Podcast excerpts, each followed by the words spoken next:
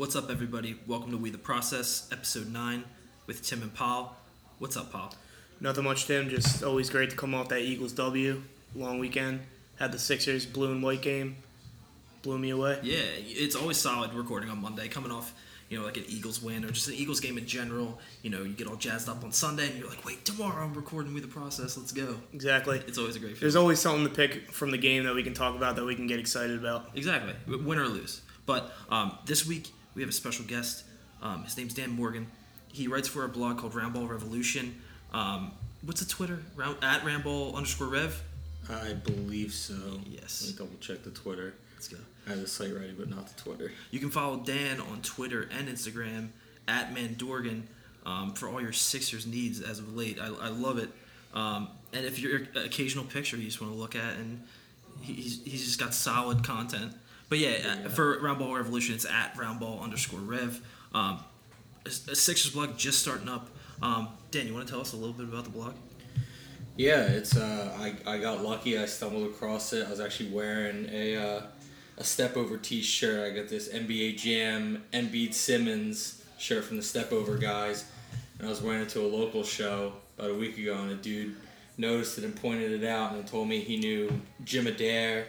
Oh, um, nice. you know, who does the uh, the Step Over podcast and does the shirts and stuff. And we were just talking. And I told him that I'd been writing about the Sixers for about a year, and he told me he was starting the blog. And I asked if he needed more writers. He said, "Yeah." So got lucky. Yeah, Yeah. just stumbled right into that one. That's always good. Yeah, That's I- great. If I wasn't wearing the shirt, I probably don't get don't even talk to the guy. Oh So- That's why I always wear obscure ass shirts everywhere. It's just like it's, it's a nice conversation starter, and especially if you're in where were you at in Philly when that happened? in uh, Oaklyn and Collingswood, Oh, okay. Studio Lulu. Oh, solid. okay, okay.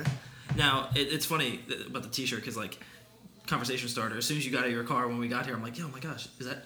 Is Yeah, that I got, I got the Larry Three shirt on the PMT. I'm an award-winning listener. Of course, we, uh, we all probably know that by now, but we're all big PMT fans. Um, but yeah, uh, Dan's coming on the show to us to break down. I mean, the Sixers start Wednesday, start preseason Wednesday. So when this is released, um, the Sixers will be playing their first preseason game that night, which is really exciting. And we want to get Dan on here to you know hype everyone up even more if that's even possible. Um, I, I don't know how much more my hype can go up, but it's definitely going up now that we have Dan on. Yeah, you can really feel. You can take the temperature of the city. Everyone's really excited. Obviously, Dan said he was at the game yesterday, and the place was going nuts, pretty much. That's what I thought was crazy about yesterday too. Is it's Eagles Sunday. I know you guys are going to talk about it, but you know that scrimmage is you know everyone's in line at eleven, doors at twelve, things at one. And I'm like, man, like I'm actually surprised this many. Like I know this is a football town. Exactly. The Eagles are always number one, but that place was, I mean, free tickets, but capacity sold out. Right. And uh, it's funny. The first thing they did was they Brett Brown talked to everybody, and Brett Brown went for the cheap pop and said, "We're gonna make sure we get you out of here in time to get home and watch Eagles Love football." And uh, if you guys saw the pic of Carson Wentz at a presser the other day Oh, yeah. wearing Yeah, the Sixers yeah, t-shirt, like shirt, I love it's all It's it's, all all- coming together. The whole- Absolutely. they're all intertwined now. Absolutely. It's awesome. We got a lot to get to this episode, guys. Um, thanks for checking it out. But we're gonna get this going. We the process. Let's go.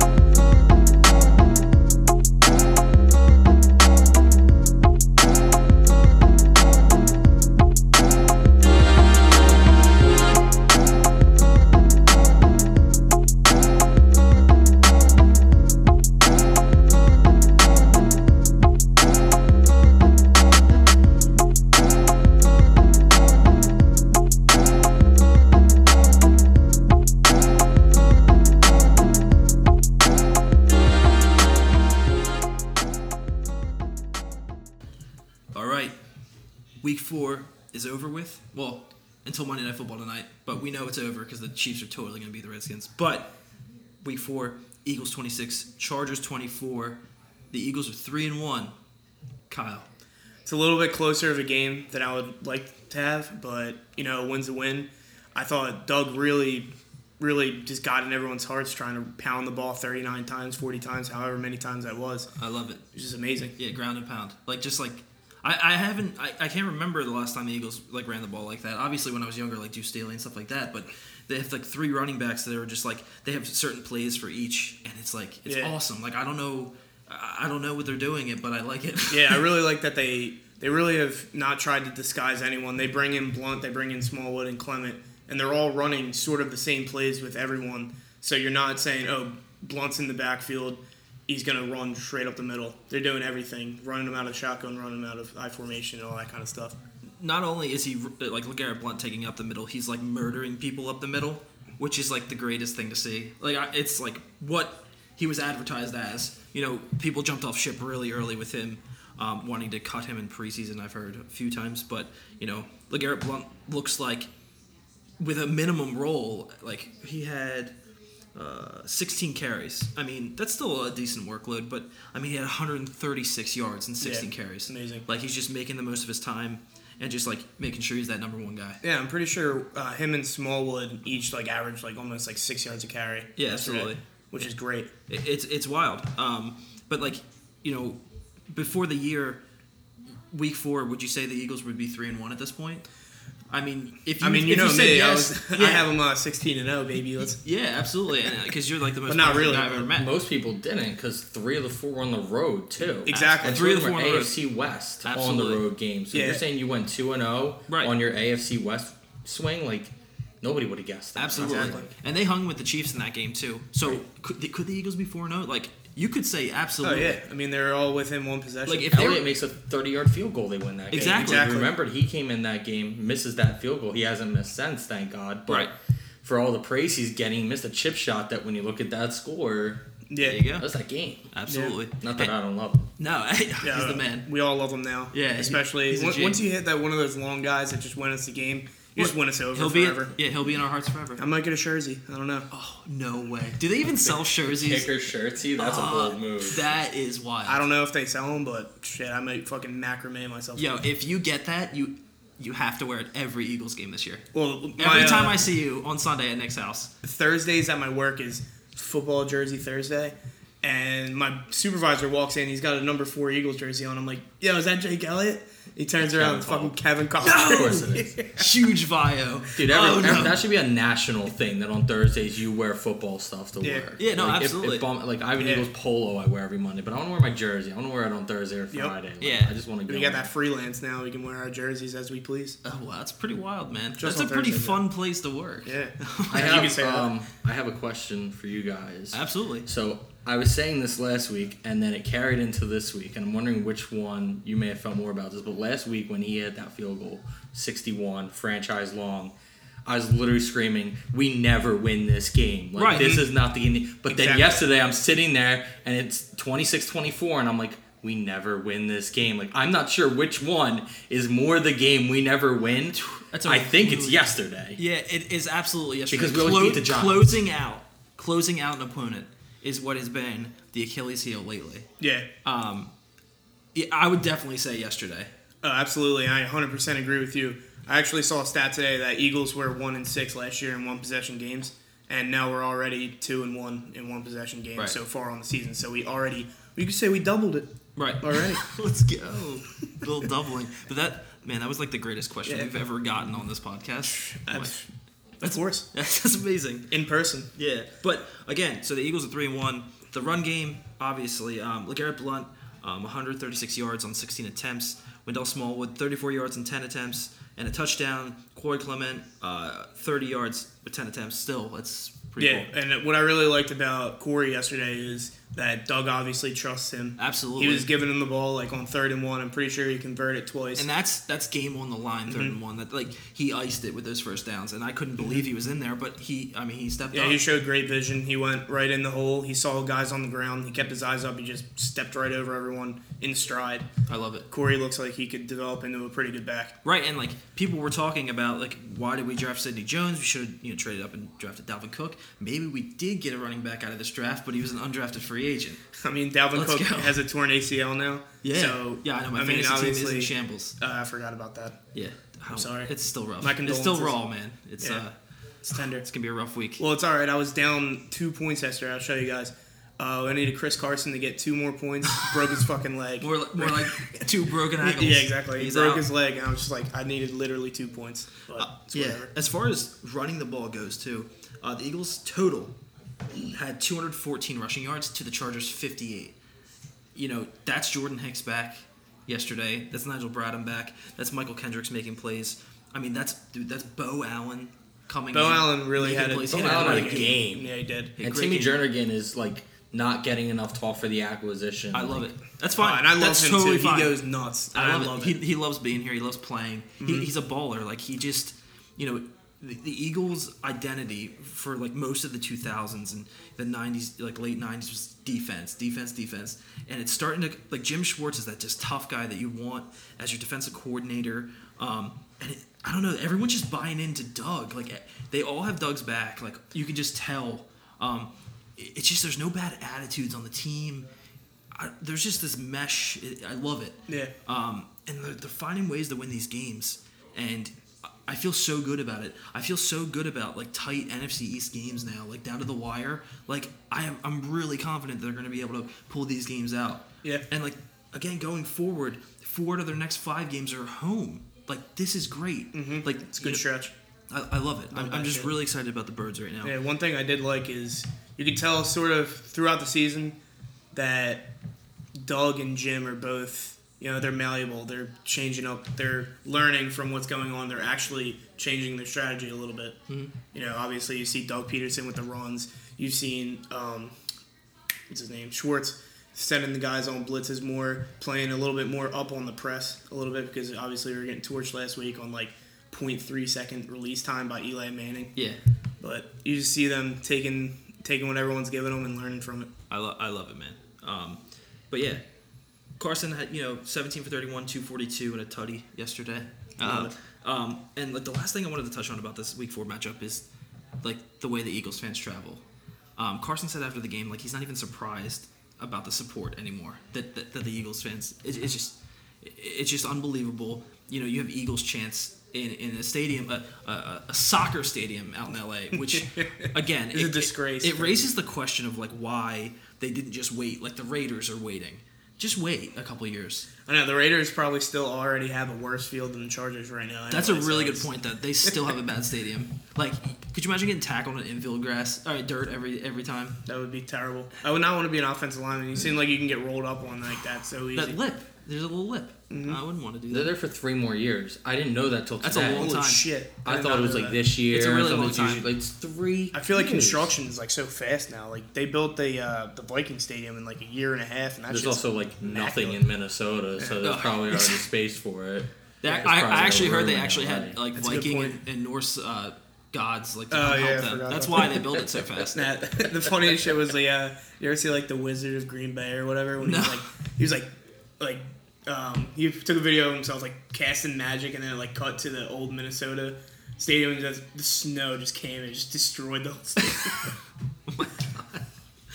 But yeah, like you you again you had like Eagles chants and you know people dressed like the Birdman was there yesterday. Um, Saw that dude with the 58 jersey that's him. always there. Yeah, Yeah, it's that's wild. the Birdman. Yeah, I think he's called the Birdman. I think that's his name. It's the worst nickname of all time. It is pretty bad. It's not a good like, name. Uh, Chris Andersen. yeah. Oh my gosh. Uh, is he still in the league? No. No. Are you sure? Are, really? He he not somehow sure. dude Kris Humphries. What's he Chris, on, like, Chris uh, Humphries is I on the Sixers, dude. Yeah, it's true. Yeah, And Emeka Okafor's in the league too. Let's go. So God So, knows. Chris Birdman might Did- be still in the I had his Nuggets jersey, and then I found out that he was like watching kid porn, and I threw it away. Yeah, it's, uh, well, it's a solid move. But I was all about him, dude. I was Yeah. a big Chris Andersen fan. All the time. Yeah, I tattoos. mean, Yeah, Birdman. I was just wanting shots. He was yeah, man. I was all in. I love it. I love it. So- Especially when he was playing so- with LeBron. I love that shit. Oh my gosh! I think that was his last stop, right? God only knows. Nah, he, he played after that. But What Miami? He was in Miami, Miami. with Didn't Bron. he go like Memphis or someone like, somewhere? I or thought he was in Cleveland. I thought I, I didn't want to say it because I didn't think it was right, and I don't want to think he's just following LeBron around. But Wait, that's a solid career move, though. Like you Oh, just oh, follow yeah. LeBron James around. Yeah, exactly. I That's mean, such a great move, he, like was, Dwyane he Wade. last played for the Cleveland Cavaliers. I love it. okay, so but I guess right. he's not now. Then He's probably playing in Israel. He's Uh, probably a star in Hi- Israel. him and Amar'e Stoudemire are probably just hooping out Oh there. Oh my gosh! But wrapping up on um, the Eagles week four, three and one, going into week five against the Arizona Cardinals back at home. Who Oh, stink? who- They, I don't know if they stink. No, they stink. They stink. All right, all right, cool. Well, this is great. So they stink. I back it. Breaking news: They stink. Um, they just came out with. They just came off of a huge, you know, momentous overtime victory over the San Francisco 49ers. They had Oh, to squeak man. out. Jesus. But um, was that the other four o'clock game? I think so. Oh my I'm- gosh! I'm I wonder who was watching that. No one. Yeah, I, I don't even think Ch- I don't even think Charles Kelly was watching that game. You had to analyze it, bro. Yeah. Oh no, he's probably breaking down like BYU and uh, like Appalachian Uh, State. Troy and LSU. Oh, well, that's a good game to break down.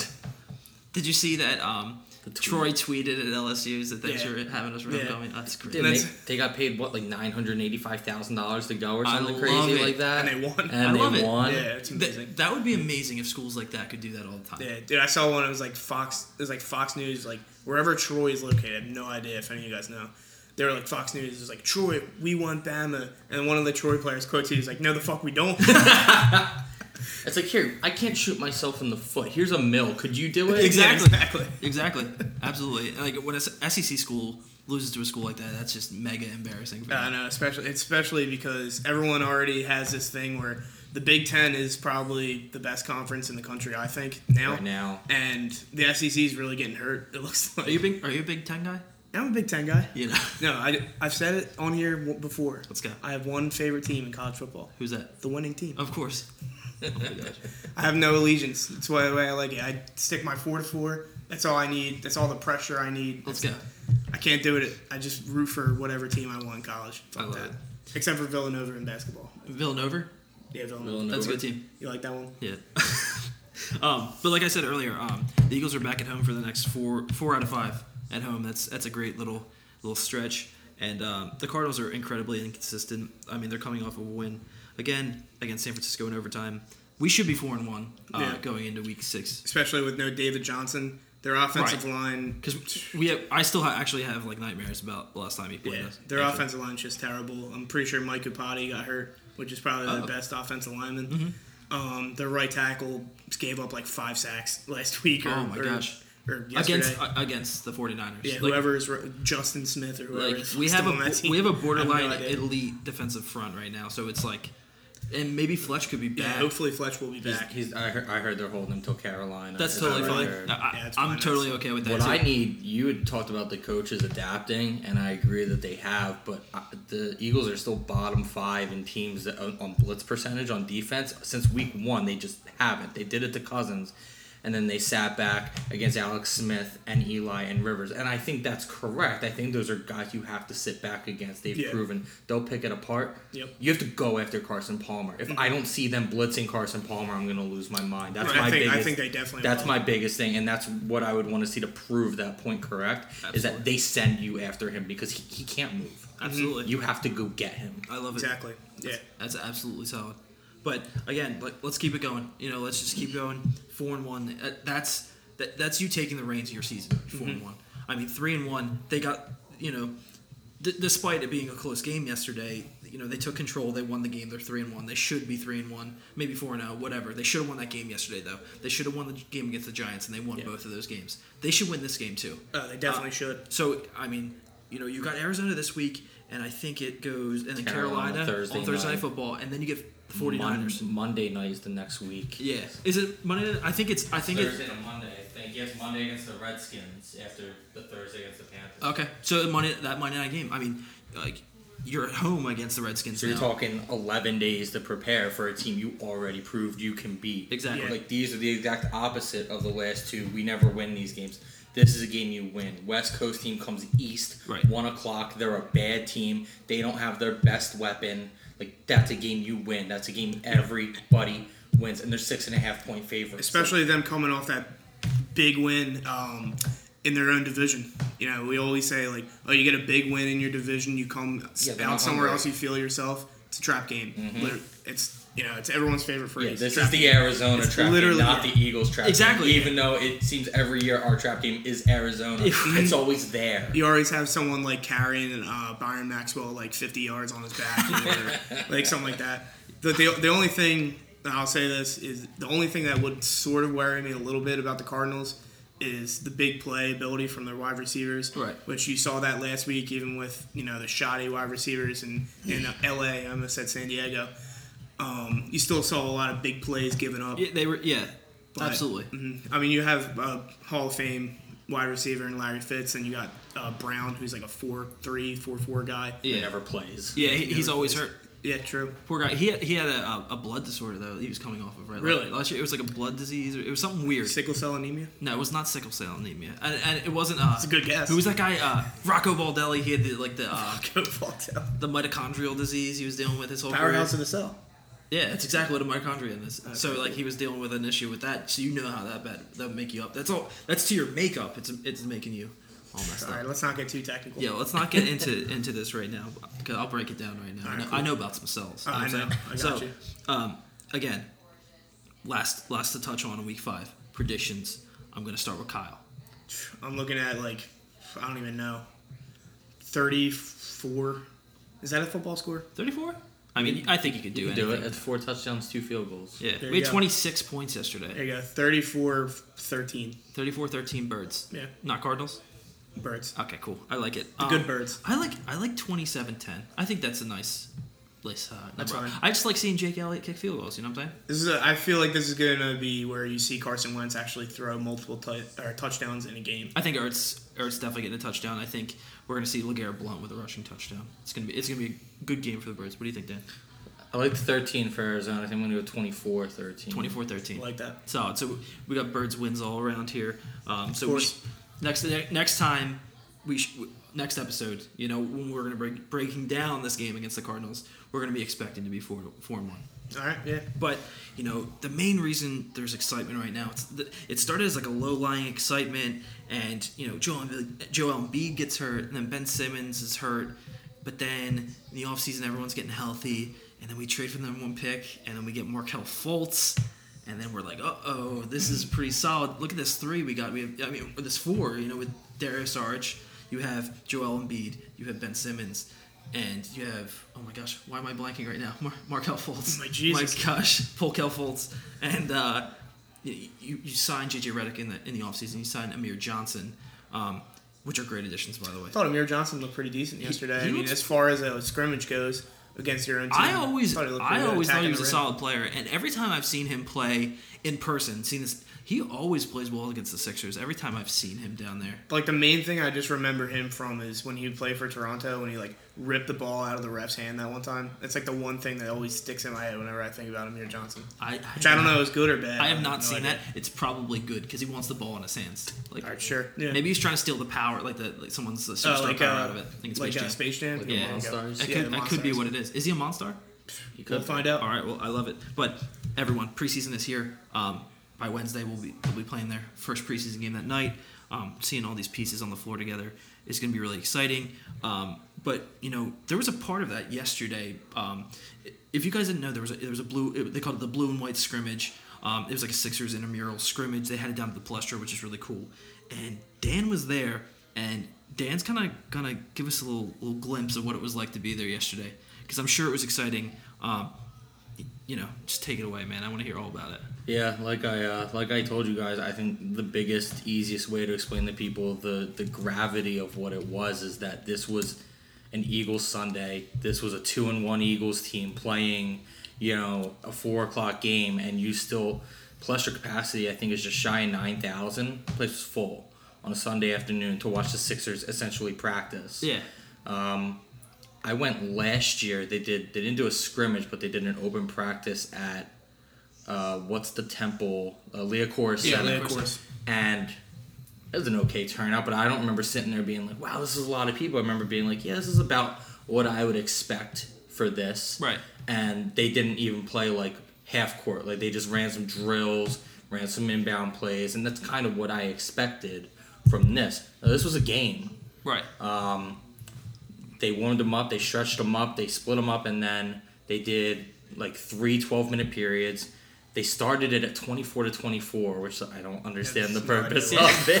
What's guess the difference so- in that or zero? So it regulates a, a quarter already happened, I guess. Uh, maybe either that or so when people are checking out the box score, like, Yeah. wow, they scored a lot. yeah, people aren't mad that the game pat- ended 60 to They're 59. padding the stats for the rest of the Yeah, league yeah, to look that- at. those are the only things I could think of. But yeah, that was all weird. But man, like they did it up. They had the Sixer Stixers, the drum line. They had the Dunk Squad. They're throwing out T-shirts. I finally got a free Yeah, T-shirt let's awesome. after an entire year going last year never Yeah. getting one. I Yeah. got one yesterday. Um, but it was awesome. It was like the first time Simmons dribbled the ball, the place was like on their heels. They're loud as anything. First time Fultz touches the ball, everyone's erupting. Like it's just crazy. Like people have been waiting for this for months and Right. years, and it, it's coming to fruition. This was the first shot with your own eyes to really see it coming to fruition. Right. And like Philadelphia is like the city of Atlantis. Like we used to be a, a, a huge basketball city, and it's absolutely just completely covered and just like by you know just losing and mediocrity for so many years. That's Andre- salty, salty water. That That's is- tears. That's not ocean water. No, it, it's it's a, it's a, it's an ocean full of tears. Um, Pretty much. you I'm not gonna lie. That's exactly what it is. But you know, all these terrible. pl- It's just like Andrew Bynum is is in there, and it's just Kwame all, Brown. Kwame, all these players, and I know you could go on for. for I just, could. I just start reeling them off. But it, it, you know, it's just like it's time. It's like we've resurfaced. It's like we're back. Like the, the Sixers fan base, it's never left. Like I know Dan was at those games when they were when they were terrible. I was at those games. Yeah, you were too. at those games too. You know, it's we love the Sixers. We've always loved the Sixers. But now we love the Sixers, and they're going to be very exciting. Yeah, and these fans are gonna be rabid. Oh, dude. It, it- I love it. I, I I totally agree. I think it's going to be like when we have national games, like they're going to, you know, not only are they going to cut to the cheesesteak like after Oh every commercial God. break, but they're going to be talking about the crowd as well.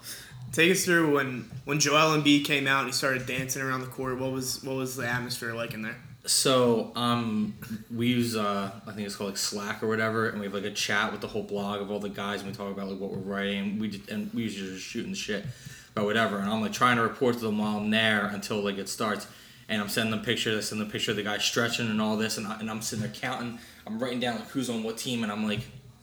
Embiid's not out here, and they're like, "Is Embiid there? Is Embiid there?" And I'm like, "Nah, man, he's not here." I said, "Damn, like, I know he did actually did half court five on five stuff on Friday. They said they were off mm-hmm. Saturday, and I'm like, I didn't expect him to play, but I did expect him to be there. And then we're just sitting there, and then like I wrote in my piece, I said it was like. You know, I know he's a WWE guy. I know he had the whole Triple H thing going on last year. Like, I swear he set it up. Like, he came out the other end. Uh-huh. He had the uh, the, The future, Future, yeah, yeah. Wicked song, Uh-huh. and he just comes out and he's rattling his arms. I got a video. I'll show you guys. But Yeah. He comes out. He's dancing all the way across the floor. The place erupts. Everybody's screaming at him, wanting to look their way for a picture. I'm just like, This man, guy. like He, he's just got this. he gets it. Yeah, It, it- it's like a, a gravitational pull. Yeah. Is what Joel Embiid has. He's like Master Hand in Super Smash. He's just got the fucking whole place like in the palm Wow. of his fucking hand. That is a solid I You love like that it. one? comparison. I love it. Let's But go. it- That's just like I, I saw the video too. It I saw the video of I think I can't remember who posted it, but I think, uh, or I don't know. it was all over the Yeah. all over Twitter, um, and that, like, that just makes me so excited because that's who he is. Like Mm-hmm. he, he loves playing here, um, he loves being here, but on top He loves like, being in the spotlight. yeah, but he loves playing basketball, man. He- Yeah, he's, yeah. he's a competitor. Um, and like I heard he just rode a stationary bike the whole game or something like that. He was just standing there pretty much. Oh, really? Okay. Yeah, he would stand there and dribble. He was doing like dribbling between Yeah. his legs. He was just like throwing it up in the air to like Yeah. himself. I don't He think he never it- took a shot. He never dribbled on the court. Yeah, I, I I don't know how I feel about that. A lot of people are worried, and I'm not. I think it's just I'm like an worried. over precaution, Especially thing. What, not What, him what are your feelings about that? Like they've cleared Ben Simmons for everything, but like not Joel Embiid. Like, what do you think? And I go back. I mean, I don't think it's fair to compare the two. Right. I mean, Ben Simmons was a freak thing, and I think that I'm of the belief that his camp had a lot to do with him not playing. Okay. So that he has rookie of the year chances, Ah. and it's been reported that he has like I think like a five million Yeah, incentive. clause from Nike to win rookie of the year or something. So Wow. like he lo- he could have lost some money playing last year for nothing. Okay. And what were you gonna get out of him? you Right. know? He, I mean, he's pretty. He's got an NBA ready body. He's got NBA ready speed. Like he wasn't gonna learn a jumper playing 20 games last year. Yeah, and that's the only thing you really would have wanted to get out of him. But Embiid, I go back and forth every day. I think they're being precautionary. The more I think about it, you realize the first two seasons that he was here, they didn't let you see him. Yeah. And that's because they knew there was no way he was doing anything. And then once they finally realized year three he might play, he got some media availability. If you guys remember, they do like the down the shore events, Yep. block that kid's shot. Yeah, you I start seeing the videos of him. It's like they don't let you out there if you have no chance to be a part of the team. Right. So the fact that he was there yesterday, the fact that they let it out that he practiced five on five half court Friday, that they've now officially come out and said like they're trying to get him ready for opening night. Good. I would put my money he plays opening night. Yeah, I would I- love you if that happened. Yeah. I- Well, it's you know what you know what if he got hurt in that game yesterday? Just say it was a freak thing. I mean, yeah, what That- if it would be- Simmons had a freak collision with I think Amir Johnson, and we were all and Aaron, and you just said no. Everyone just heard people collectively passes out. screaming. Yeah, Yeah, like seriously. yeah, But it, it was that's bad. It, it is it is a fear. Um, it's like a thin ice kind of Yeah, thing. a Sixers game this year is just going to be freaking a cardiac arrest waiting to happen. Like when Fultz went down in the preseason. Oh yeah, I I mean, not the preseason, in summer league. yeah, You know that was Exactly. not good. That- I well, was- it wasn't a good feeling. yeah. It was Uh, like him obviously and- he's, he's back now. Yeah, But but yeah, like we're- we're still like over. It, it, when's the first game? The Uh, 18th, 18th, okay. at Washington. So yeah, that's a first off. I love s- on the road against a team that you're going to be competing against in the Eastern Conference all year. Um, I love that opening game. Mm-hmm. I, I really do. Um, they have a really r- uh, like rough schedule to open it up to, which I love because we're going to see what we're made out of Yeah. right out of the gate, and I Yeah. love it. Like I, I can't wait for every Celtics game this year. Yeah. I, I really can't. you can't really like say you don't really like to say like a measuring stick game for like the first game of the season, Right. But just to see you know what you got going against guys like Yeah. John Wall and Bradley Beal, Yeah, and solid, back, really good backcourt. Yeah. I love it. But it's right off the bat, seeing you know whatever our backcourt is, which which we're going to get into because I really want to know what your five is. But like Yeah. like what our backcourt versus their backcourt because you know John Wall and Bradley Beal, that's solid. One thing about Embiid that was encouraging is I saw Brett Brown talk about it. They we talked about they are letting him do five on five half court. He just said, you know, the entire practice just changes once we started allowing him to play. It's like when you let a guy on the court to practice with that kind of size, agility, speed, and um, competitiveness, And it just, ra- and range. and range and rain. and twins. yeah.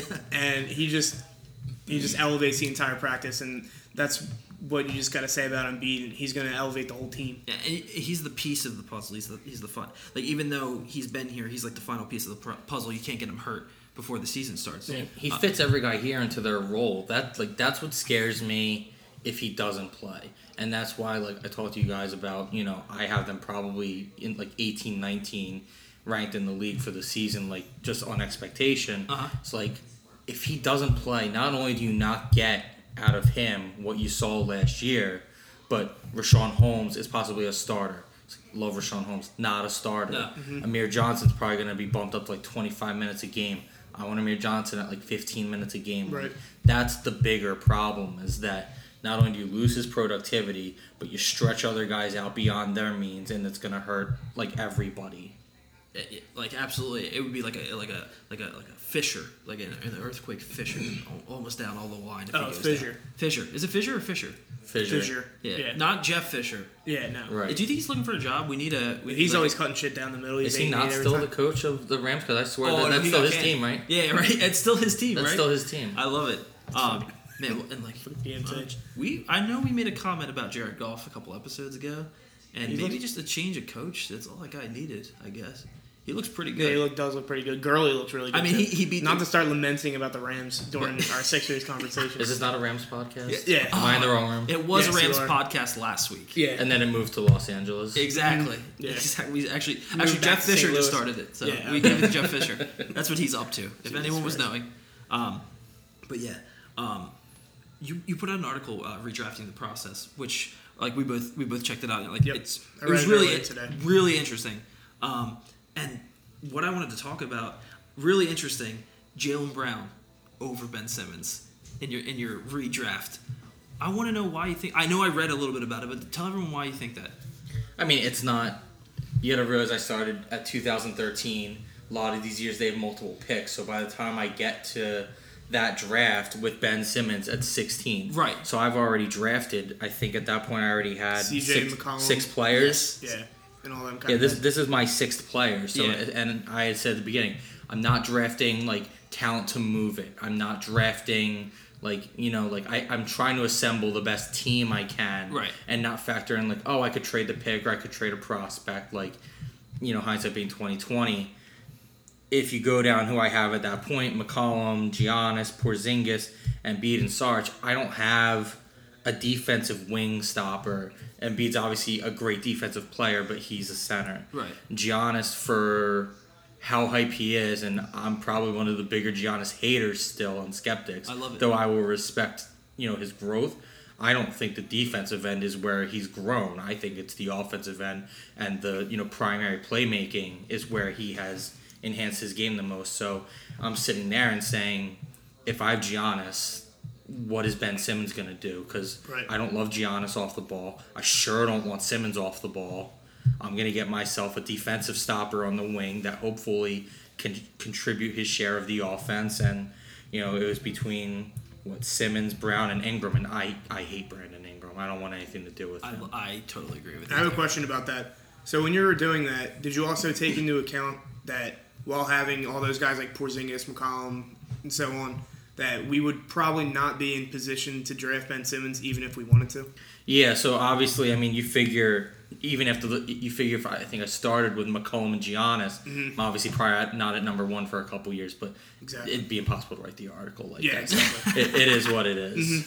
Um, I, lo- I love it though, and you know, like again, redrafting the process. You took C.J. McCollum over Nerlens Noel in that draft. Uh, Giannis Antetokounmpo over Michael Carter Williams, and like uh, Kristaps Porzingis over Jahlil Okafor. And like I, I'm reading that, I'm just like, wow, what if? Like that'd be really cool. Granted, this like at the end of your article, and you really wrapped it up great. The Sixers did a pretty good job. Like you have to look at it and just come away from the whole process. It's viewed as a su- success. You know, just the players we got. Like they tanked, and everything happened to get players. You know, Yeah. to win games, to win championships eventually down the line. But you know, the first step in that is acquiring these talented players, and they sh- they really did. E- especially the Dar- the Dario Saric trade is like really like um they traded who Elfrid Payton. Elfrid Payton. Right. I, I just I love that. Like that, mm-hmm.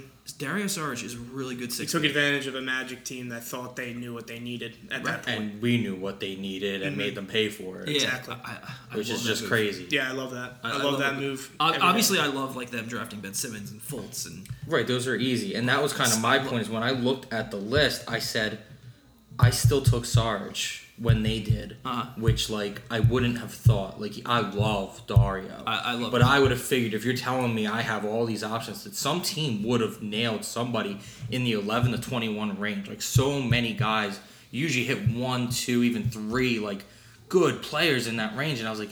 He's the best one. Mm-hmm. Like that wasn't a fit. That was he's the best one. And then even TLC. TLC was I 24 Yeah, in that 24. draft. You're telling me between 24 and 34 they nailed this French like tweener guard forward player? It's like no, they did. Like that's the insane part. Like it's easy at the top either to get it right or to be forced. Like Okafor, you were forced. Like he was a beast at Duke. Like he was. Like we know he was. Yeah. And that night I was upset about the pick, but still I was upset. But like okay, whatever. He's safe yeah, obviously now we know Yeah. that it wasn't even safe, but then I wasn't kicking myself then. Yeah. Right. Porzingis would have been risky. yeah. Could you imagine if we drafted him on draft night? That'd be Yeah, it would have been the, the I, I don't think I'm any happier down. that night than O- I think I'm probably pretty upset with both. Yeah, absolutely. Yeah. No, I totally agree. I mean, Okafor, he kind of fell to us. Yeah. um, they, the decisions were made in front of us. Um, obviously, It's funny too because I really wanted. I, I've showed this to you before that I did tweet back in the day that I would say, if, if it comes down to it, I'm taking Porzingis over Okafor. Got the proof, got the tape. he's got Alright. the tape. And the funny thing is, now I don't think this at all, but I really wanted D'Angelo Russell because he was just so interesting at the time and the fit. I was on that train, believe me, and I mean he went too. So for the purpose of my exercise, I couldn't take him because he mm-hmm. went before. But yeah, he would have been. He still would have been. I would still take him over Porzingis right now for this team because of fit. I'd rather have. Yeah, he's like a- that all He- ball he's- guy. I'd rather he's have a still an interesting multi-purpose player. guard that has that. I mean, he's got that dog in him. Yeah. He just needs a chance to show it, which he wasn't gonna. He didn't get there, and he won't, wouldn't have gotten there. Yeah. That was a Now- toxic situation Yeah, for a it- young kid like that, especially making a huge mistake. Obviously, tweeting out about um, Swaggy Pig and his love life. Yeah, the whatever. Snapchat thing. Yeah. Yeah. Yeah. No, like- I, I think I think he's going to benefit from a change of scenery this year for sure. Absolutely. I mean, considering his backup is Jeremy Lin, I think, right? Oh man, did you see this man's haircut? Yeah, he, he's. I think they're wild. playing them together, aren't they? Are they? Oh, really? I've seen Lin projected as What, a starting Lin- point guard and Russell as the two. I like Yeah. that a lot. I've been actually. I seeing mean, Russell Moore as a two ever since he got drafted. Like obviously at Ohio State, or is that where? Yeah, he went to Ohio State, right? I mean, it's it's Yeah, a, it's a yeah. very similar to Simmons Fultz kind of situation. Yeah. Russell can play that. It's off-ball it's really role, interesting. I, I like and that a lot. You roll them in and out. I mean, Lin's a big athletic point guard. He's not he's no Ben Simmons, but he's a big athletic, lengthy point guard. So Who can shoot like a little bit. a little bit. Absolutely. Little But um, so like to touch on this, like Dan is a season ticket holder for the Sixers, um, and I just want to know like your feelings, like how you feel like like what the franchise has done um, in the last couple of years, and like do you feel like they've got, done a good job? Obviously, I think you're going to say yes, but you know, I just want to hear what it what it's like to be a season ticket holder and be like, yeah, this is worth it. Well, so are we talking like as far as the product on the court, or like the process of being a season ticket holder I think- and that I- like value? If you could combine it kind of into Okay. like like Do you see the value of the value of your money putting towards these tickets? Do you think it's worthwhile? So Right. so here, I mean, obviously, I'm happy with the product on the court and and where that's going. And I feel they've made a lot of good decisions, and I feel like it's a team I, I want to support. I like the players. I feel like I have connection with the players. Like it's not just like oh I'm from Philly and I'm a Sixers fan and I like this. Like I legitimately love these guys. Like T.J. McConnell. Like I'm kicking myself that this week he's going to be doing the live Ricky Sanchez podcast Yep. and I have to go to a bachelor party in Virginia Beach and can't go because I just want to hug him. Me and my fiance got engaged a year ago, and one of the first things we did was went to that Liacouras Center practice, and we got a picture with Joel Embiid. She's like showing her ring. She asked him to come to our wedding. Like, like we He would want Joel may Embiid. show up. Yeah, yeah. We're still solid. we're still working on it. So like that whole part of it, I'm all in on. I love Brett Brown. I love that he's being given time. I hope that stays the case. Uh, my only huge gripe with you know personnel, f- franchises and stuff like that is obviously Hinkie. Yeah. That was that was crap. Jerry Colangelo is a piece of shit. yeah. I don't have as big an issue with Bryan. I don't think a lot of it was his fault, and he has done a good job not wrecking I agree. the situation he was Right. given. So I'm I'm fine with him. I have no you know bad blood for Bryan Colangelo, but Jerry Colangelo can go fuck himself. Yeah. And Fuck I'm, yeah, I'm dude. not sure how I feel about you know Josh Harris as an owner having stakes in you know Crystal Palace and the New Jersey, Jersey Devils. who both stink. So, funny story about that.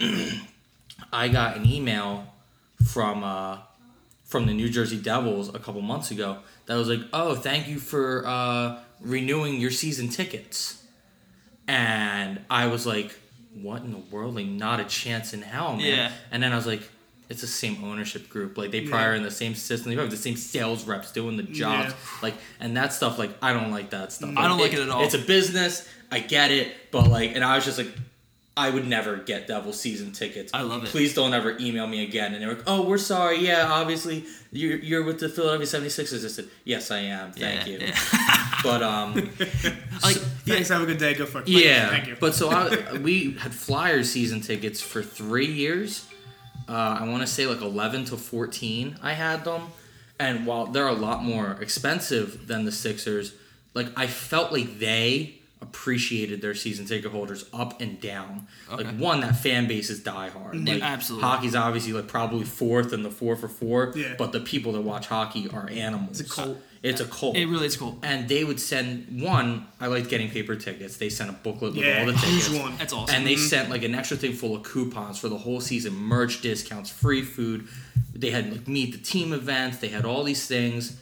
When I signed up, I got a Danny Briere jersey the first time. That's awesome. Like I uh, one night I got like a signed stick from uh, like RJ Umberger or something. Like I got stuff like that, like little things that you were just like, yeah, like this, like I'm getting my value out of this. And with the Sixers, like the the cost is good. I've done a good job with games I can't go. The resale's been fine this season. Obviously, the resale is gonna be through the roof, so like that is Yeah. is a positive. I feel like they're priced fairly. Yeah, you're gonna kill- They didn't kill bump me this year, even though obviously the value's going up. So like that's all good.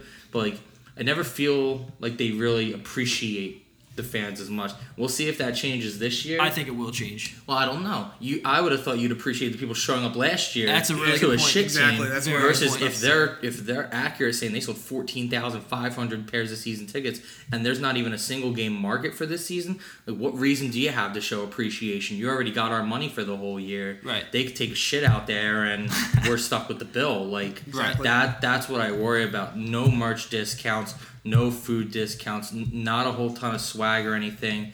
I got uh like I got to go to that practice last year, which was fine. I think two games I got upgraded to a club box, but let's be honest, I could have got those tickets on StubHub for ten bucks that night because Right. they were you know Embiid injury games, You're stuff right. like that. So I'm just kind of waiting to see the interpersonal touch from that more, Right. and I'm not sure I'm gonna get it from a Josh Harris led ownership group. Right. Yeah, and Just when, when you um, when you got your Flyer season tickets, Mr. Snider was still the owner, correct? Correct. I think that had a lot to do with Of it. Of course. he was a very good owner. He's you know known throughout the league. Obviously, when he passed away, the whole league, everyone, Yeah. all the Flyers alum, even That's a great players point. from other teams.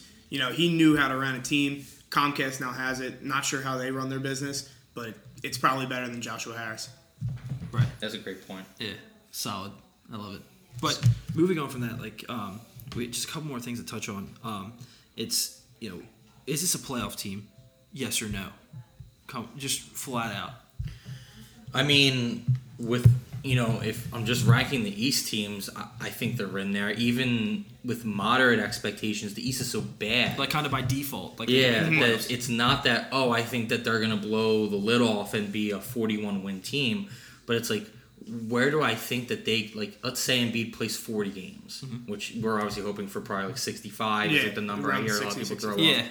Yeah. Let's say he plays forty. I still think that they're gonna win like thirty-five. Right. If he plays forty, obviously not you know all thirty-five with him probably, but they can win without him this year. Yeah. They can win with Simmons and Fultz and JJ. Like they can win with everybody. And they they proved that a lot in the in the later stages of last year, especially once you saw. I mean, TLC when once he came in, he started to get a little starts. He got more minutes. They started to really play well together as a group, and you know we were getting scoring from everywhere. Everyone was participating. Obviously, TJ was making big shots somehow. My hot take, Bart, coming solely from Euro basketball and yesterday, is that by the second half of this season, uh, Furkan Korkmaz is going to be playing more minutes than TLC or Nick Stauskas. Oh, Okay, I love it. That was actually going to be one of the questions I had Yeah, for he- later. he already knew. He foresaw Yeah. it. Yeah. and he Now, nailed I'm, it. I'm all in. He, Yeah, he, he he was looked- lights out. yeah, he looked Lights really out. good in transition, pulling up and shooting his threes yesterday. But people get caught up in like how many wins are we gonna get? You know, who are we gonna be behind? Like, look at the East and tell like there are teams that you can just guarantee won't make it. So like, how many teams would really make it? Like, let, Orlando has no chance. Atlanta has no chance. Indiana has no chance. Chicago has no chance. The Knicks have no chance. The Nets have no chance. That's six teams Yep. that I confidently can tell you can't make the Eastern playoffs. And, and what are there, 15 teams? Yeah. So Yeah. that leaves nine teams for eight spots. Okay, and then you're, you're fighting. It, say So you're you- fighting for the eight spot. So you're fighting the Heat.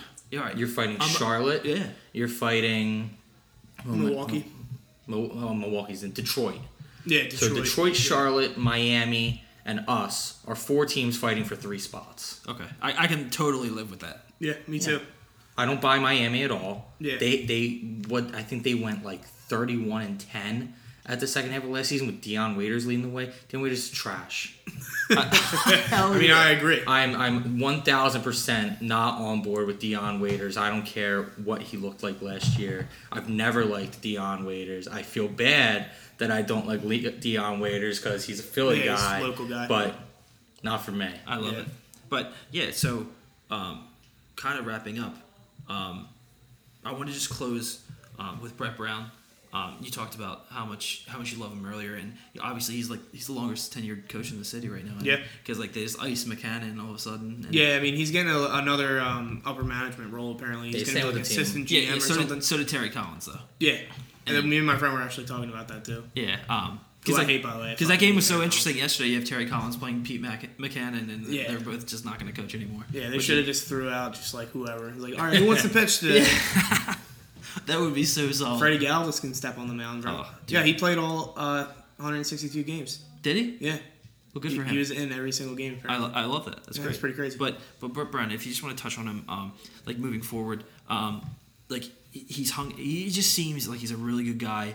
Um, he always talks to the media, and he just always talks. Um, he just always has solid, solid ideas. He he never wavers from his philosophy, and he's been pushing it ever since he's been here. Obviously, he's a he's a pop. Um, uh, what's the word? Gregg Popovich from the from the tree. Disciple. Yeah, yeah, disciple. disciple, Yeah, there you go. exactly. Um, just like, how do you feel about Brett Brown? Uh, uh, again, I know you. I know you love him. Um, but just like, what are your feelings on him? Like at the moment.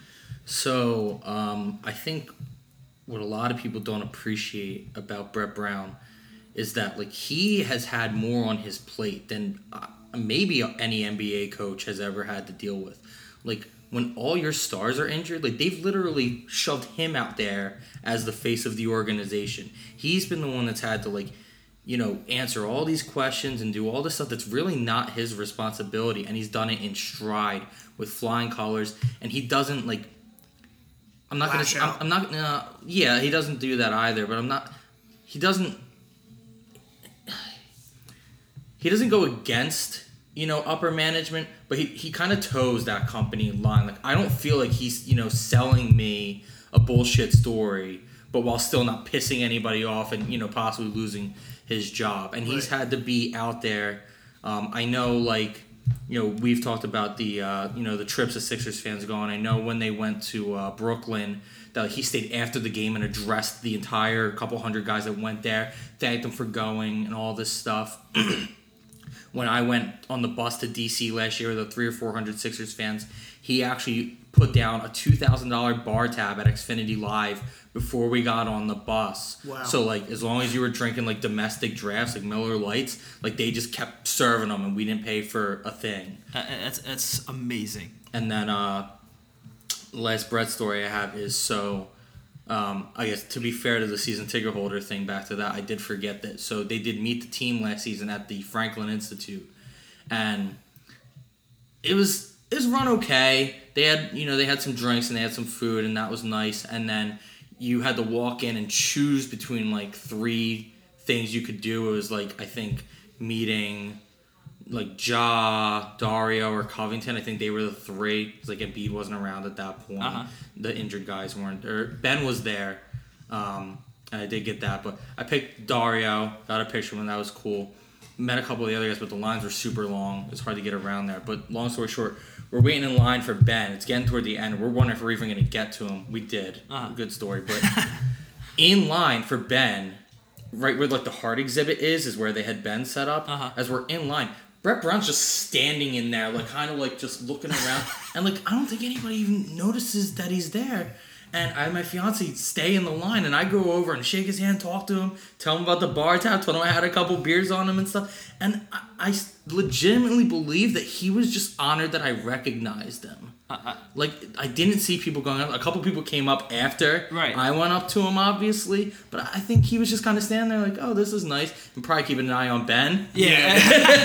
I was say. But he seemed like legitimately had like I like I think he would have talked to me for like twenty minutes, but I didn't want to like beat standing out of line Yeah, exactly. and get all these people mad at me. But like I, I couldn't ask for like a better guy. You know he's a player's coach. You know that you know he's got the knowledge coming from Pop. Like he's the whole deal. I feel confident that the organization recognizes that, and that's my probably my biggest fear is Joel Embiid's health and this organization not realizing the gem that they have in Brett Brown. that, that that's absolutely great. And like Can I hear your thoughts on you know how he how do you think that he connects with the players? Like how do you what do you think the players think about Brett? He seems like, and it's funny because I, I don't see a ton. Like I know I see a lot of pictures from Eagles media showing Doug out there doing stuff. Even when Chip was here, you always saw Chip running around with that yellow Yeah, padded yeah, thing. yeah, Sean Jackson, Like, right? people, yeah. Yeah. I don't see a ton of that covered from Brett, Brett, but I feel like Brett's one of those guys that's on the floor. I feel like he's probably like very like motivational. Is actually giving them a lot of knowledge, and that's one of those things. I think it can be overblown with players, but I don't think it's overblown with coaches coming out of that system. And the players, even the young players, like the Spurs are no joke. Mm-hmm. Everybody knows what they've done. Even if some of these guys were probably not even born when they drafted Duncan, like they know what that system was. They know how long he spent there. And then another thing that I know they've picked up on a little bit more recently, but I still think is underplayed, is Brett has a huge foreign, like international basketball sense, and he's done coaching. I know he like played and or coached with Ben Simmons' dad Right, from Australia, Australia, and yeah. everything. And this team has so many people from so many countries. yeah, it's like a melting pot. Korkmaz, TLC, Dario, Ben. Like, I think that's important too. That he has this like world traveler, you know, diverse kind of culture about him. He's not like a Tom Thibodeau who's probably just been some like slap the hardwood asshole, like screaming at AAU kids his whole life. Yeah. Like, I think there's a big difference there. I don't think a guy like Tom Thibodeau could bring a young, diverse, like multicultural group of players together. But like, I don't know any other coach in the league that I would pick over Brett Brown to do exactly that. He has the perfect fit, and the players have the perfect fit with him. As far as the Euro basketball goes, you said that he has that big wide reach out there. Do you think that he has a lot of influence on the draft when it comes to scouting these players that they're drafting? Do you think he puts in a lot of work? Uh, not he, obviously he's probably not scouting, but do you think he has a lot of influence when it comes to you know who they're going to pick, especially when they're reaching into the European pool? I definitely think he does, um, and especially because I don't think what what's nice about this ownership group. One of the few things I can find is that they just want to make money. They don't care. They don't want to go pick players. They don't have their guy they want. So at least they keep their hand out of the cookie jar in that regard, which I like because I don't want my owner like I don't want Mark Cuban picking my players. So I think he has to because you don't have all those other voices. that lets him be involved in it. I wish I had his name. Maybe you guys will know. But that um, the guy they picked like 36th from Australia, I think he's in Bolden. Jonah Bolden. Yeah, Jonah Yeah, Bolden. like I guarantee you that's a Brett Brown pick. That screamed Brett Brown pick, and he looked great in summer him. league. I love that So guy. like Yeah. that, that's my answer right there. Is like, there's no. I don't think they draft that guy if it's not for Brett Brown. I bet you he had a lot of say in that pick. Yeah, I, I, So love, I, think that love these the stash question. guys they get too because in a mm-hmm. couple of years, who knows? Like that guy could be coming off the bench and you know get a key rebound Yeah. for us, and, and that's all what it's all about. Yeah, We're building the- a team. He's and it really all yeah exactly it really all comes back to that sam hinkie philosophy at um, throwing a bunch of darts at a board and hope something sticks Exactly. like all these euro stash guys are just darts just and you're throwing and them he fits the the, mold. I mean, this league is forever going to move toward positionless basketball. Mm-hmm. He's yet another guy who's like a three, four, small ball 5 Mm-hmm. kind of tweener that like, you know, like I hate throwing comparisons around the guys that aren't there yet, but like you don't know that he's not Draymond Green, Right. Draymond Green light. Absolutely. Like those are the guys you need to win, and that's what the whole trust the process thing was. It's not trust to become the eighth seed getting bounced by Boston. It's not oh let's push it to a game seven because Derrick Rose gets her and Iggy's our leading scorer. Right. It's we want to be the Warriors. Yeah, we wanna- you got to yeah. find that guy, whether it's Dario, whether it's Ben, whether it's Jonah, whether it's Korkmaz. Like you've got to find those guys. Korkmaz could be Klay Thompson. I don't know. I, I love how positive Exactly. you are about that too, because like no one knows. So you can't say he's terrible, and you can't say that he's not going to be the great. You you know, I, I love that. It's, it's a great point. If you miss on 36, you miss on 36. Every team every year misses on 36. Absolutely. But everything I saw watching Summer League, and I don't know many guys who watch as much Summer League as I Yeah. do. I'm, I'm going to trust myself on that one. That, yeah, he's raw, and, like, he had some turnover issues, but any guy Yeah. out of college has turnover issues. That was my only knock against Ben yesterday, was that Ben turned the ball over too many damn times Mm-hmm. Yeah, in a scrimmage where nobody's playing defense. Yeah, I don't think anyone on the team had more than one. He had 5 Yeah. And early he looked hesitant, and I was like getting annoyed that I didn't feel like he was like imposing his will physically. And then that fourth quarter happened, and I'm like, oh, that's it. Yeah. All right, he's good. He's off my shit Yeah. list. Yeah, he's just he's on out the there for about Yeah. 20 minutes. I, lo- I love it. Well, a common theme, you know, throughout the NBA, every year it's been said a hundred times. Young backcourt, you got issues right there. I mean, these guys are obviously. This has never happened before, where two first overall picks are going to be on the floor at, debuting at the same time. It's going to be a young backcourt, very talented, but there are going to be some growing pains, even if they are, you know, LeBron or whatever. and and Brett's echoed that, and that's one of those like not toeing the company line things. Like you would think that like management might be like, we have the first pick from the last two drafts. Like go tell these guys we're a second round team. Brett's like, I'm pretty sure he said there's a stat. No rookie backcourt has ever made the playoffs. It's like. You, you never know. We'll this, see. this could go down, Yeah. and, and he he recognizes it so as to not blow smoke up their ass. But Yeah, I, They're- tru- I they're truly playoff- they're a believe playoff that. team. Yeah, He's I just- truly believe that they're going to break that stigma. exactly, I agree. Hell yeah. Um, but yeah, we're gonna wrap it up. I got, I have like some rapid fire questions for you. Can I plug? one- Can I Oh, plug one thing I before, love or, it. or do you want to do that at the end? No, you plug it right now. Um, so the Roundball Revolution site, like, there's a ton of content. There's a ton more coming. Like, we made sure to be ahead of it so that we didn't get four days in and be like, so who's got this coming up? There's so much more to come.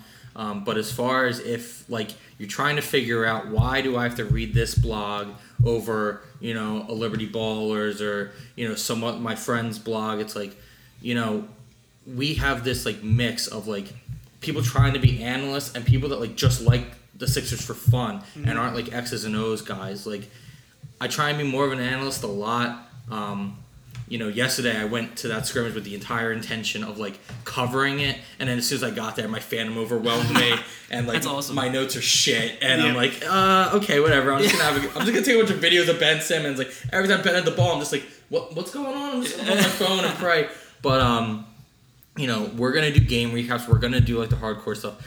A lot of these guys are, are way more knowledgeable than me, especially with like international basketball and stuff. Like they really dive in. There's already a Luka Doncic piece on there. It's already on there about why we need to get him. So if you're already looking for next year's draft, if you're a lottery party guy like I am, there's stuff. But there's one piece. Um, I, I believe the guy's name is Ed wrote, and he will tell you that like he's you know his bio says he's not an X's and O's guy, but he wrote a piece like naming what guys on the Sixers are what Game of Thrones characters. Like Oh. that's the kind of abstract fun stuff that That's- I yeah. eat up. Yeah. And I and I told him directly. I said, dude, this is one of the best things I've ever read Yeah. on the Sixers. It's already on there. It's one of the first pieces we put up. Like if you want, you know. Diverse content, like if you want the analytics and you want the game recaps, they're gonna be there. But if you want, you know, some fun off the cuff, not so deep divey stuff that's just fun, that's gonna be there too. I think that's where we're really gonna show. Yeah, and I think that's really where, you know, the media in this day and age with the internet, that's really where it's going. And I like that you guys are really getting out ahead of that. That's really cool about the Game of Thrones. I've honestly never seen. It's pretty unique the the redraft the process. That's a unique article. I've never seen anything with the format like that. Uh, I'm probably gonna read that Game of Thrones article. It's pretty funny. but- Yeah, we're both we're both Thrones guys. I'm more of a, like a, a younger Thrones guy. He's a like, noob. I'm a noob Thrones guy. Um, okay, don't read it yet. Then it's spoiler heavy. Okay, so then be I'm careful. not going to read Yeah, that. Yeah, you Kyle- have to be caught up to date to read that piece. Disclaimer, so Yeah, no one gets mad yeah, at me. That was a good disclaimer. Yeah, yeah, yeah. solid Yeah, disclaimer. thank you for catching me. because I was gonna I was gonna totally read that. because as a guy in the done. chat was like, "I'm up to season six. Can I read it?" I'm like, "No, don't do it. Don't do it. Don't do it." gotta be. You gotta be current. You Yeah, gotta be current. absolutely. So like it's gonna be like a, a, a must read every, every day for me and Kyle. I know because we're, we're basketball nuts. But you know if you guys are just looking for something out there, Roundball Revolution, um, it looks like they're really doing things the right way. Um, but again, um, I just want to wrap up with a couple like rapid fire questions Shoot. for for uh, Dan and just like you know they're just little little, little things um, just for a couple laughs. I have a couple questions, but they're not that rapid. All right, you want to go first? Uh, you can go first. All right. Um, new uniforms. What are they?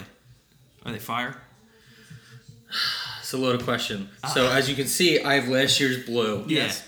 I like this year's blue. I Uh-huh. like the red, like shadow. I just ordered a Fultz one. Cool. Uh, with the red shadow. Cool. So I'm all about that. What color? Blue. Uh, Yeah, the blue. with- Yeah. Okay. Um, I can't wear white because I look like a marshmallow. I'm with you. I don't mind the red, so I have last year's red in full, which is why I got the blue for this year because I Yeah. have blue Embiid and blue Simmons already. Uh-huh. Um, but what I'm upset about is the alternates, man. The alternates suck. I wanted like an all black. That's I wanted what we said. something. Yeah, I needed like a like a blackout version. Like We talked about it. yeah, I needed a blackout version. I needed something. It still could be on the horizon. I was gonna say like the same exact format they have for the blue and white one, but just make the base color black with the red drop shadow. That would have looked sick. Dude, they have red shirt. They have black shirtsies of like the new shirtsies. Like, like, like I love that one too. That Yeah. old school AI black. Like that was my favorite jersey. Yeah. Was the black AI era jersey with like the stars with the swoosh. Mm-hmm. Yeah. Behind it, but like I saw yesterday, I saw guys with shirtsies that were like the black player shirtsy, but this upcoming one, like just make that the damn jersey. Right. I don't care if they wear it. Just Right. make it so I can buy it. Yeah, it. because I was confused at first because I thought that that was actually their Christmas Day jerseys. Yeah, so did I. Yeah.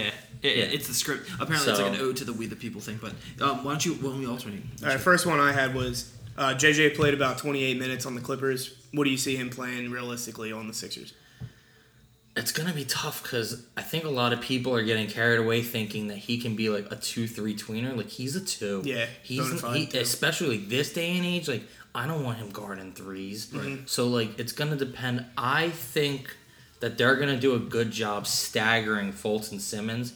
I honestly don't think that you're gonna see those two on the floor together outside of starting together Right. except possibly in the end game stretch, but it's going to be situational. Um, and I wouldn't be surprised, honestly, if Fultz is the odd man out in end game situations, especially early. Well, Maybe yeah, he so- gets there. Like I see Simmons as a like last four minutes of the game guy easily already. I'm not sure if Fultz will be Yeah. there. So I I actually could, have one of those questions. I could easily see End of the game. Redick being a guy that's closing it down, like a uh, probably like a like a uh, TJ Redick Covington, Simmons, Embiid is your you know three minutes to go with the lead kind of kind of defensive team. Yeah. I love it. But um, all right, so Fultz or Lonzo? Fultz. Yeah, okay, I love it. I'm, I'm the biggest Lonzo hater. Yeah, That's, uh, I don't think that uh, shot's gonna translate at all. No. I watched um I watched a compressed game of their preseason Yeah, game, trash. and and I was, I was loving every second of Dude, him. how are you gonna get ripped by Jeff? He Teague? got ripped by Jeff Dude, Teague. Jeff dude. Teague He thought he so was bad. slick as shit, dude. And Jeff Teague just like NBA Jam just swiped him right in midcourt. He didn't even have to move. He just hit the button. and He's just standing Dude, why did the Lonzo Ball. just like fly too? He like he, he was just like Because he's just looking for the highlight. I do That's not- I all do that kid like is, him. man. He is never going to be. he's not a like, competitor. like, I think it was drastically overstated that he was a leader at UCLA. Yeah. Like I don't know, man. He was just that the best was, player on yeah, a bad team. That team was good. He had talent around him, Yeah. and he was and he was good, and he did fine. That that was all fine, but he wasn't this world breaker leader, like locker room guy. Like I don't buy any of that, and it's only going to get worse I out agree. there. Yeah. I'm not. I'm not in. Yeah, the next one I have is that during the offseason, Amir Johnson has made it a point to lose, actually lose some weight and work on his three. Um, in the grand scheme of our defensive scheme, do you see that helping or hurting him in whatever role he's going to be playing? So do I think him working on his three point shot affects the defense? Losing weight. Okay. Um, I'm. I mean, so if all things go right, and Embiid plays 60, 65 games at 28 minutes a night, I mean, I have Richaun as, as his backup. I have Simmons as the starting four, and I have Dario being the guy that comes in and kind of spells him, or maybe plays with him. But I don't like having Simmons and Dario together because I don't think. Same with Redick moving to the three. I don't like Simmons or Dario at the three. It has to be Dario, I guess. I Yeah. don't. I don't know, but I'm not sure that Amir Johnson factors in as much as anybody probably thinks he does. I have no problem with him. Right. I, I- he only makes teams good, but he does it in small doses. Um, I'm gonna say at his age and his size, I'm sure a little trimming is probably not a bad thing. A lot of guys, when they work out up to the season, do trim now and then kind of reset once they get into their like routine. Right. So we'll see if it stays. It may just be one of those things where gearing up. I mean, these guys put in a lot of work. You hear everybody saying that. Everybody on this team has been in the gym prior to training camp. Oh, they So love it. They love it. It could just be a product of the team and, and him being out there helping these guys work. Um, you know, we'll see if it keeps up. I, I don't see how it could be bad. Yeah, Yeah. I agree. Hip hop or Franklin? Oh, hip hop. Yeah, dude, what's up with Franklin? Dude, Why is he a dog? Franklin came- Well, granted, why was hip hop a bunny? Like I get it, but it was kind of like a hip hop kind I get it, of like 'Cause- hip hop. Yeah, Yeah, he hip hop. yeah, Yeah, yeah, No, I was, I Franklin- was all in. Uh, Franklin came crawling across this like the, the row in front of me yesterday, and I was bugging out. Like I wanted to run. He does look the scary. stands. No, I'm not a fan at all. Yeah. Uh, no. Um, that whole that whole era, hip hop, the jerseys. I feel most people are not about it. That uh, I'm all in. Bring it all back. I love it. Early 2000s, everything come back. Yeah, Aaron McKie, Ever- Eric Snow, just get back here right All now. them guys. Matt Geiger. Iverson can be the eighth guy off this bench. Oh, I don't He'd know. have to- he might be I mean, too he- dehydrated. I mean, if he doesn't show up, he doesn't show up. That's fine. But What do you got, Kyle? um, with the current personnel and the positionless basketball, um, when we're when we're up against teams that are like the Warriors that are a lot smaller and they're going to stretch the floor, shoot threes, could you ever see Brett Brown implementing a three-two zone with our defense? Uh, I mean, Brett's creative. I think he'll do a lot. I mean, a team like the Warriors, I don't, I don't think you can run a three-two zone because they're too advanced and they'll pick it apart. Um, I don't want to jump the gun, and I don't know if you're going to ask me this, but what I, where I thought you were going with that was going to be like small ball five guys. Oh, okay. Uh, I actually am pretty sure yesterday for at least a little bit Ben was out there as the five. Really? Uh, with the blue team for a little He's bit. I think, 6'11", so- I think he was with Amir, but I saw him down like under the rim while Amir was kind of out with like a four. So I think they were kind of looking at that. And I'm I think him and Dario both have small ball five potential for. Yeah. Dario was doing it in EuroLeague, so I definitely think he can do it. And I, I for sure believe that Ben Simmons can do it. So. Not, not the question, but I'm all in on Ben Simmons at small ball five. Awesome. Um, so this is my last question. Do you have anything else? or- Yeah, I got one more. All right. Um, so my last question, um, it's a thing we've been talking about lately. Is what's the worst shirtsy you've ever owned? Because I know his, Um, I can voice mine if you want, but I want to hear what the worst one you've ever. The worst shirtsy I ever owned. Because like you know, you, it's like a go-to. It's like you know the, the person that's like playing well at the moment. Like, you, It may not even have to be the Sixers. like you don't. Yeah, exactly. Any Oh yeah, it's not, I I don't have many. I haven't had many Sixers shirtsies. So, um, I mean, I guess it can depend. Really depend on worst. I would say like I would kind of go by like I got it and then didn't really like wear it. Um, I'm a huge Iguodala guy. Uh-huh. I, I back Iguodala. I know the city doesn't, but I love Andre Yeah. Iguodala. Uh, this this probably isn't really gonna fit, but my buddy got me one, and I think it was a gag gift because I think he might have already gone to Golden State at this point. But he got me like a yellow Nuggets Iguodala shirt. Oh, that's that so ugly solid, yellow, like piss yellow. Yeah. I I know I don't think I ever wore the thing. I think it sat in the closet for a good year, and I threw it away. I, it's so um, solid. Like like the old school Nuggets logo, like Yeah. with the rainbow Oh, on yeah. it or something. uh, that was absolutely brutal.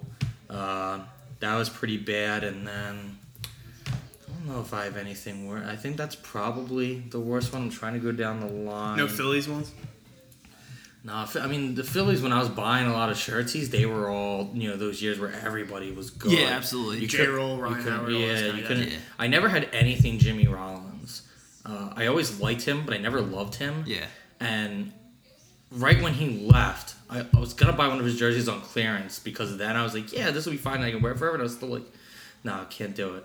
Uh, the only other, the only other kind of weird one I got, and I thought I would wear it a lot. And it's not that I don't like the guy, but I felt bad wearing another team's shirtsy, and uh, and I just didn't wear. it, Was I got a? Uh, I actually think my fiance got it from. Trish will probably be mad hearing this, but you guys asked.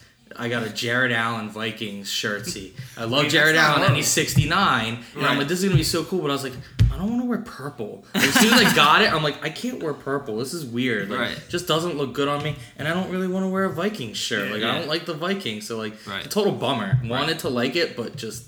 Damn, I thought you liked the Vikings because this is Yeah. a Vikings podcast. That's Yeah, why we, ha- that's why we had you on. No, I came on for the Rams. When am I Ah, gonna get to the yeah, Rams? That's right. That's a really good point. But like to touch really quick, I don't know how I, I I acquired it. I don't know if it was like through high school, like I found it in the locker room. I own a Samuel Dalembert shirt. Oh. Jesus Christ. I can't. First of all, I can't. Is that can't. a fit- Seton Hall one or? I can. No, it's Did not. I get a? bu- I might have got a buy. oh, I have a bottom. I think I got a buy, so we could throw that out there. But I don't regret a thing about that because I was all in. Yeah.